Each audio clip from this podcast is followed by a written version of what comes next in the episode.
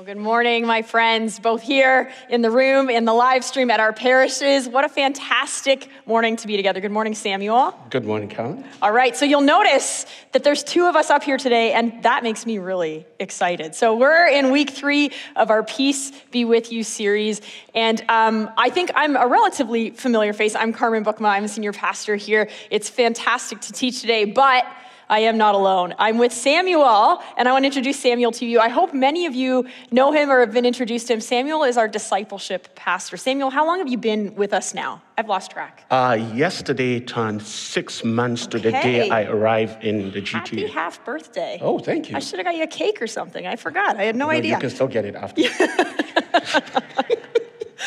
So Samuel's our discipleship pastor. He, it's been such a treat to have him on our staff, already doing fantastic work with our elders, our home churches, giving uh, strategy, heart, and passion to who we are as a church when it comes to discipleship. Samuel's married. You have three lovely daughters who I'm, have, have the privilege of getting to know. I think they're all awesome. I hope you think the same. Ask their mother. and along with being our discipleship pastor, Samuel has this incredible passion for peacemaking. You'll learn as he shares some stories this morning, and hopefully as you get to know him over the years of you being here, there's a passage, passion, but also a depth of knowledge when it comes to peace justice and reconciliation. So I'm really excited for you to share a little bit with us today. But before we kind of do that, I just want to kind of jump in and start recap for us where we find ourselves. If you have the notes, you'll see this in your notes as well. We, and maybe you're just joining us for the first time, we're in week three of our Peacemaker series. Uh, this, the series is titled Peace Be With You, and you can see we're on week three. We've been breaking that down, looking at the different elements of what does it mean to actually be a peacemaker. What does that look like for us as followers of Jesus, and what does that mean? And we've been trying to line this up, not perfectly, but we're also aware that as a church, we're in our peacemaker campaign. And so we intentionally have these conversations side by side to say, as we're trying to be mobilized as a church, with radical generosity and creativity to be peacemaking agents in the communities we find ourselves, we want to wrestle with that and talk about it and look at it theologically. So, week one, we just talked about okay, so theologically, what is the theology of peace? What does Jesus actually have to say to us about the idea of peace and being, peacemake, being a peacemaker? And last week, if you were here, if you caught it on our live streams, Quincy and, and Steve were here just talking about that idea of being, of the presence, of what does it mean to be in our places, our neighborhood places and being agents of peace there. And this week, we're just going to continue to build on that. It just continues to build. Quincy and Steve did a lot of groundwork for us to talk about that idea of presence, of being with. And so that's where we find ourselves today. And I want us to start by looking at those words of Jesus that actually shaped for us the title of our series here. So in John 20, you can see on the slide, these are the words of Jesus. And he says to his disciples, and we'll talk a bit about the context in a minute, but peace be with you as the Father has sent me. I am sending you. So it's not like we just kind of came up with a title. We wanted to continue to follow the words of Jesus as we shape what it means to be a peacemaker. So let's dive into that. So, Samuel, as we look at the context here of John 20, these words of Jesus that say, Peace be with you, take us through that a bit. What comes to your mind? Teach us a little bit from this passage. Yeah. Uh, before we dive into the passage, or before I dive into talking about the passage itself, I, I want us to imagine that these two words were the first words spoken by Jesus. This couple of words were the first words spoken by Jesus on the day of his, the first day of his resurrection. And today we have the privilege of actually looking right through the corridors of history and we look at, oh, yeah, we know this was spoken by Jesus. But bear this in mind that earlier in the day, John and Peter and the disciples were all locked up behind closed doors. They were all sitting in fear because the event of the weekend has really rattled every sense of being in them. Mm. The event of the crucifixion of Jesus, the event of knowing that this Jesus, their teacher, this prophet, who has taught, who has healed many, who has done countless miraculous things, all of a sudden, he's crucified, buried, and now what? So these disciples are all at a lost. And being at a lost, they don't even know what to do, where to go. And then all of a sudden, on that same very fateful morning, Mary Magdalene came running and saying to them, He is not there. They have stolen his body. Can you imagine the emotional sense of, after be, uh, the emotional sense of being wrecked completely?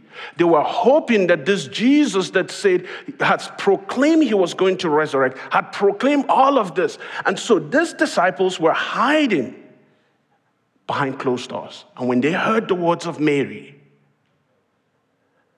John and James, uh, John and P- Peter and John raced right through the town. I want you to imagine Peter and John with the eerie feeling of what is going on or what has taken place, with the sense of emotion, the brokenness, the sense of we don't know how this, this is going to turn out. But if they have stolen his body, finally we know we're not sure of all the teachings that he's been talking about. What now? What are we going to do? So they ran to the grave and they raced. And the, the story in John really describes describe it so well. It says they ran and Pete, John kind of overran Peter. And so when, when, when they got to there, when they got to the tomb, John kind of paused and Peter came bolting. I imagine a cartoon, you know, for those of you that, have watched cartoons. I imagine a cartoon that if you if you watch Road Road Runner, now I'm dating myself. Yeah, I imagine you come and bolting. Peter probably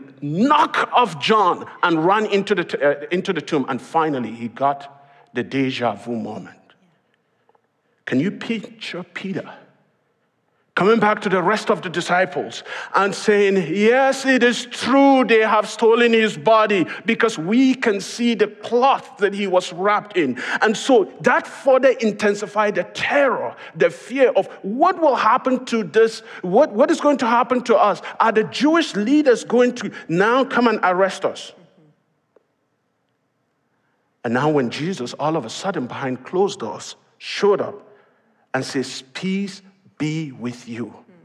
When you say peace be with you, then you are actually saying, let God's rest, comfort, wholeness, and assurance go with you. I'll say that again. Let God's comfort, rest, wholeness, and assurance go with you. That means in every area of your life. But I assure you, these disciples have no any reason to sense that sense of God's comfort because this year they're hopeless. And sometimes in our own very lives, we find ourselves in a situation like the disciples. The situation of life has probably knocked us off, and we found ourselves behind closed doors and locked and shut, and somebody is probably whispering, Peace be with you and you're going, What are you talking about? But something about the presence of Jesus that cast away fear. If you look on this slide here, the, the, the, presence of Jesus showing up behind that door, in the behind closed doors, with all the fear and all the signs and all that sense of we don't know what. And here is Jesus saying, Peace be with you. The presence of Jesus immediately is meant to cast away the fear of all the anxiety of, the, of what had happened throughout the weekend. The, that sense of knowing that finally what Jesus had said about himself will come to, has come to fruition. And this kind of takes me back to the story of, uh, in John chapter 8, the story of the woman caught in the very act of adultery. And you know, the, the, the, the scripture in John accounted, they dragged her the rulers of the law dragged her before Jesus and they were about to stone her. And can you imagine the kind of fear and terror that this woman was going through? And then all of a sudden, Jesus said, If you, who has no sin, cast the first stone, and they were gone. And Jesus said to this woman, Go and sin no more.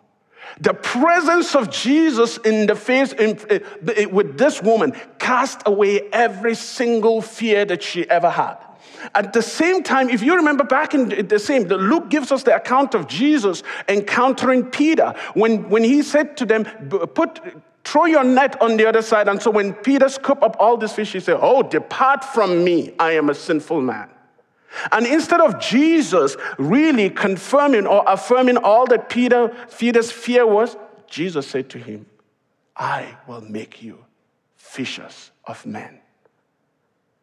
It's fascinating what the presence of Jesus can do to us. The presence of Jesus not only casts away fear, but it brings peace through challenges. We know that in the account of this story, we find that in this story that these disciples were in a time of turmoil in their own personal life. They were afraid of what is about to happen. They are afraid of should now that this teacher is gone, maybe let's go back to our own fishing business. But we have already been marked by people we have already been identified as the followers of the way. How can we then go through life in this present moment? And the presence of Jesus, when he says, Peace be with you, he says, even through these challenges, the peace of God, the peace that I live, will be with you. The presence of God the peace of God brings the presence of purpose.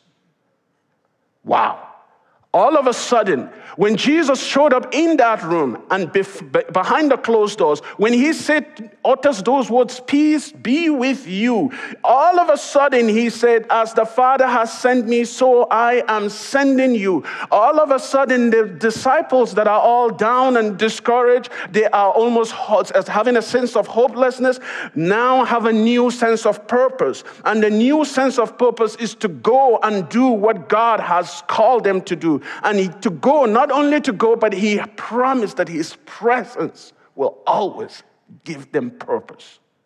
Friends, when I think about all of these different uh, points that I've just mentioned, and that's not all, this is not exhaustive by any means, but the presence of Jesus cast away fear. The presence of Jesus takes us through challenges, and the presence of Jesus gives us purpose. Yeah. I well, there you go, guys. I don't I can this is great, Samuel. It's so good. And I think what we need to I'm just sort of stunned, right? Like preach it. It's amazing. The, I think where you're taking us is somewhere really significant. And you and I talked about the Great Commission, which I want to get to yeah. in just a minute. But you've laid a great fa- foundation. And I want us to follow here with what Samuel's saying. We look at what Jesus, the context within which Jesus came and spoke to his disciples. And the presence of Jesus does everything you just said for them, but he does that for us too. And I want you to think for just a minute a circumstance, maybe like the disciples, that sense of like impending doom of everything they'd put their hope in, everything that they had followed has been essentially at this point for them taken and they don't know what's next. And like Samuel has said, they go and hide behind a locked door. And are there stories and circumstances in your lives, in our lives, where that's just what we want to do? Like, forget this. I just want to be behind a locked door. But the presence of Jesus does those very same things for you too. There's a casting out of fear. We don't need to hold on to fear. And there's a, there's a promise that there's a presence through whatever challenges we're experiencing, even behind those locked doors. And then there's a call to something greater, there's a call to action. And I want us to understand the significance of Jesus' presence for us. Because that's almost step one as we talk about peacemaking and this idea of uh, presence, of being with.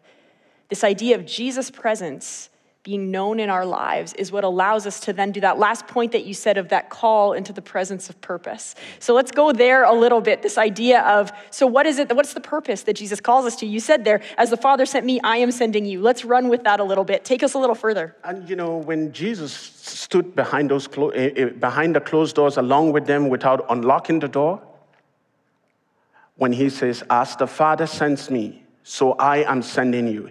He was, Jesus was not sending them all alone. He was not sending them to go by themselves. He says, I am with you. And the with is an assurance that wherever they go, whatever they do, whatever they say, they are not only saying it because they are on their own, but they have the backing, the presence, the anointing and the Spirit of Jesus along with them. We see that in the Great Commission in Matthew 28, when Jesus was, about, was ascended unto heaven, he says, Go ye into all the world and make disciples of all nations, baptizing them in the name of the Father, Son, and the Holy Spirit. And then he made that same promise, and I will be with you The emphasis is not only on the I, but with, with, I shows the presence, but with again shows the accompaniment of Jesus in, in, the, in, in, in the event of proclaiming the gospel, in the event of making disciples.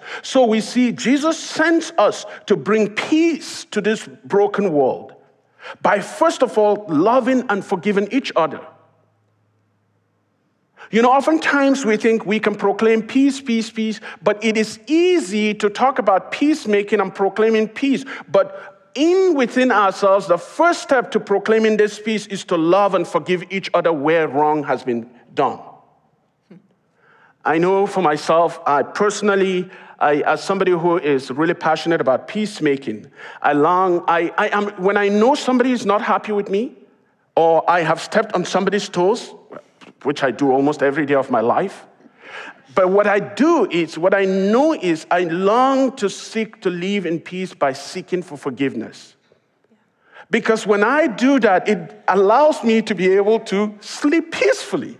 Because I'm that kind of person that if I know somebody is mad at me or something is not going well, I cannot just pretend as if nothing, uh, that nothing is uh, happening. I will humbly go ask. And for me, it is out of a conviction. So the, the commission that Jesus is calling us is to love and forgive each other first before we even think about proclaiming the gospel to the outside world and in loving each other and forgiving each other, which is very challenging. Friends, I'm not making light of this. This is not a walk in the park or some kind of a cakewalk to say, oh, I forgive. And, and we've sometimes we've turned, as followers of Jesus, we've turned this forgiveness to be a cliche. We've turned it into, oh, yeah, I forgive you. But the next time you do it, I remind you that you remember you did it the last time and I forgive, forgave you. You can't do this again. Did you really forgive?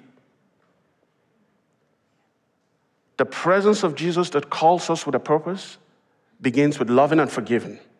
And the second, and you remember, uh, before I even get to the second point, you remember when Peter, Peter and the disciples can recount, when Peter himself can recount how, how he dropped Jesus last minute.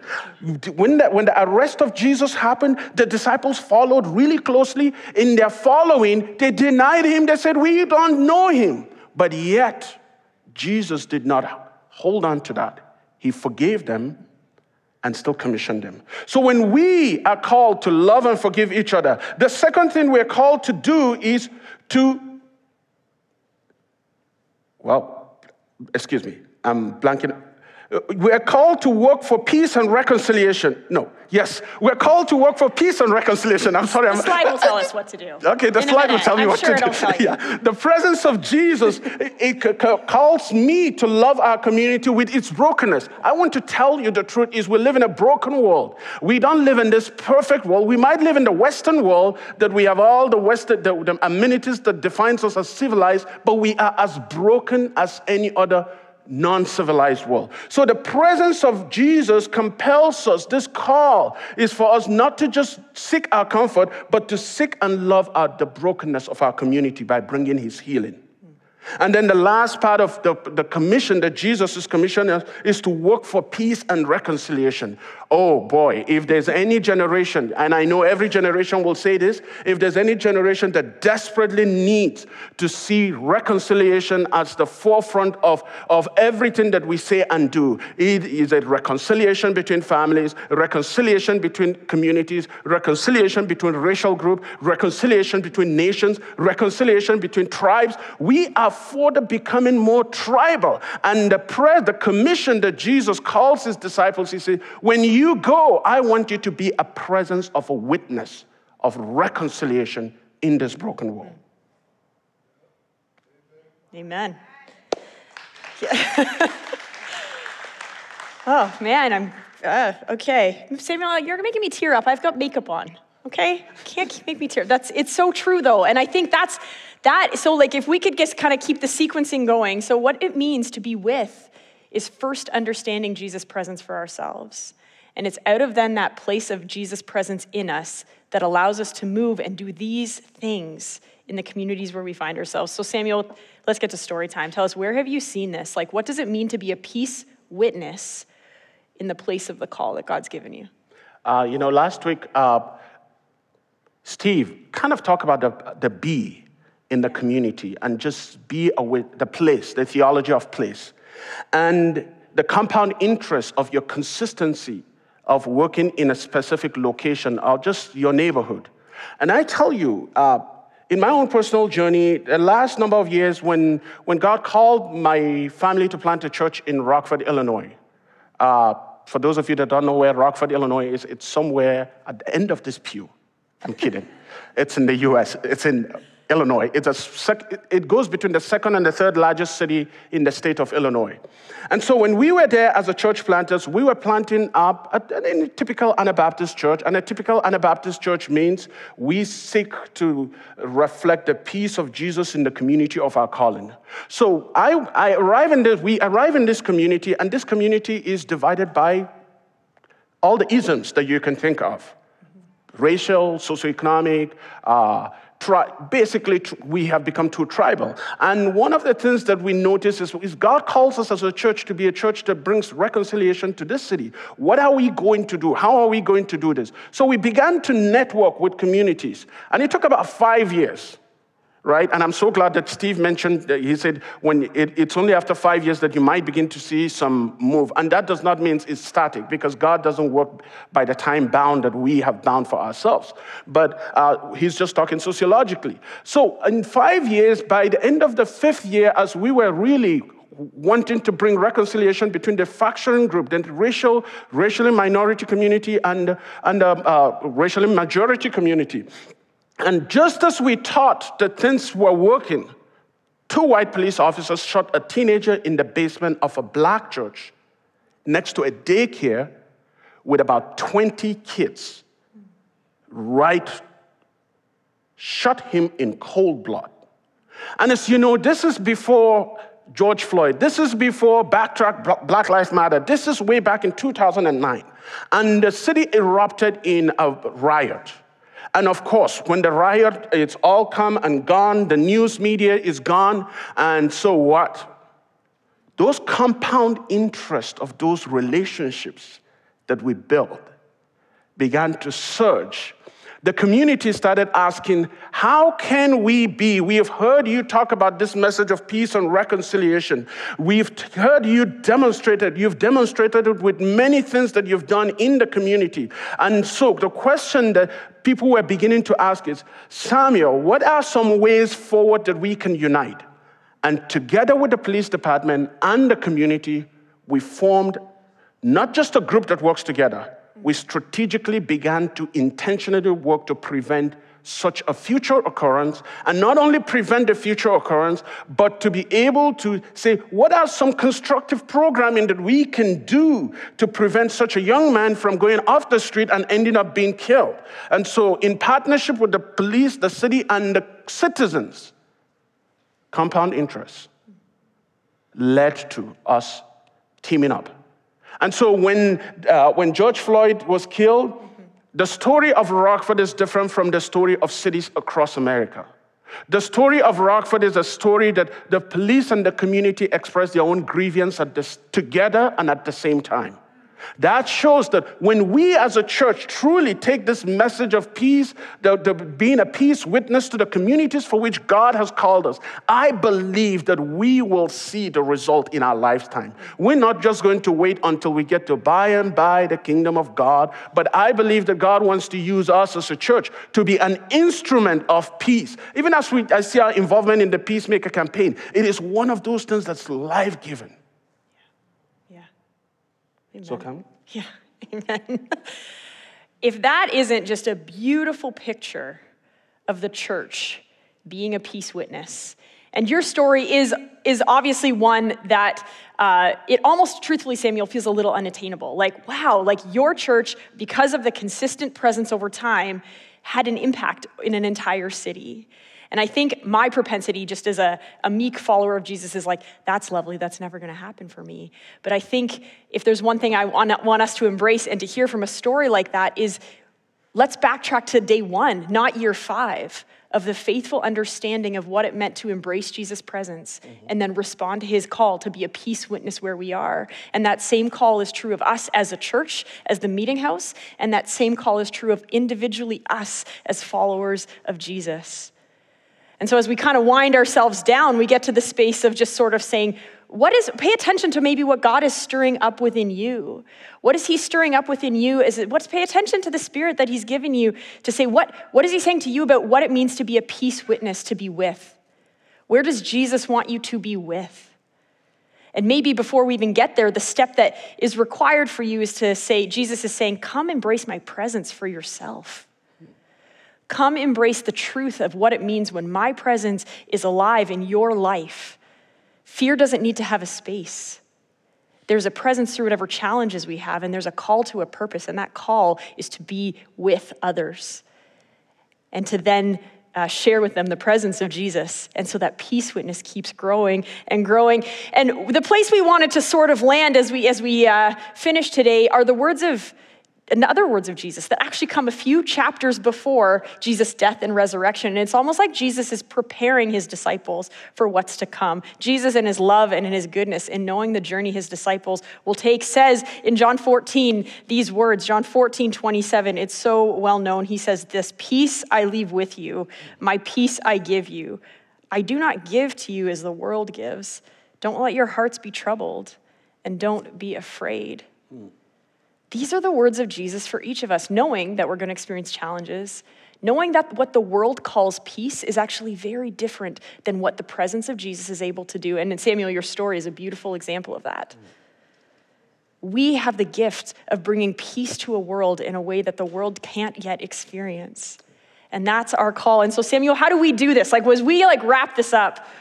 Give us some give us some takeouts. Give us some yeah, application some, we, we, we don't have to you don't have to imagine going out of this place and start changing a city. But there are some simple application that you can put in your own daily practice that can be able to enable you to be able to be that peace witness. Listen to others. Yeah. we live in a world that we are, we are always kind of just on a speed dial. Telling telling telling pay attention to how you listen to people. When you listen to people's stories and challenges and respond to it uh, by signing up to volunteer in your community, when you do that, it shows the manifestation because wherever you go, you carry the presence of Jesus with you. And lastly, some of the little things you can do is to adv- be an advocate for peace by your presence. Have you seen any injustice lately? Are there ways that your voice can help to right the wrong. I believe the Spirit of God will speak to us, and we'll just take this three points. Mm. Thank you. Yeah, thanks so much, Samuel, for your stories, for the wisdom that you've shared with us. And uh, my invitation for us as we close is to pay attention to how Jesus says we're able to do this. In, in John 14, he says, um, like, I'm leaving you with a gift right? Jesus left his spirit. And he says a little bit earlier, like, you'll do far more than I ever did because of my spirit. So let's be a people that are known and identified by being peace witness wherever we go. And know that that's going to look different than what the world gives. So it may feel like it's not quite right, that we're going against the grain. And that might exactly be what Jesus is calling us to. Let me pray for us. Jesus, thank you that you have always, you've peppered throughout your time on earth and through your word this message of peace. Oh, in your goodness and in your kindness, you knew full well that we would need to hear that over and over and over again. And I pray that we are a people that by your spirit can truly embrace your presence for ourselves. That we truly, we, we truly encounter you and our lives are changed by you. But God, may it not stop there. May that just compel us to action, compel us to be with, compel us to be a presence wherever you have placed us, our own families, our neighborhoods, our schools, our places of work. God, may we not overcomplicate this. May we simply be faithful to the call you've given us wherever you have placed us. And then we pray that you, by what only your power can do, that there is a movement of peace a movement of peace as we have defined our culture, our neighborhoods, our world as a place of polarization, as a place of divisiveness. God, I truly believe that by your presence, that can change. And we invite you to move through us and with us, partner with us to be a peacemaking agent, a presence wherever you have placed us. And may there be transformation because of it. And we pray all of this in your name. Amen.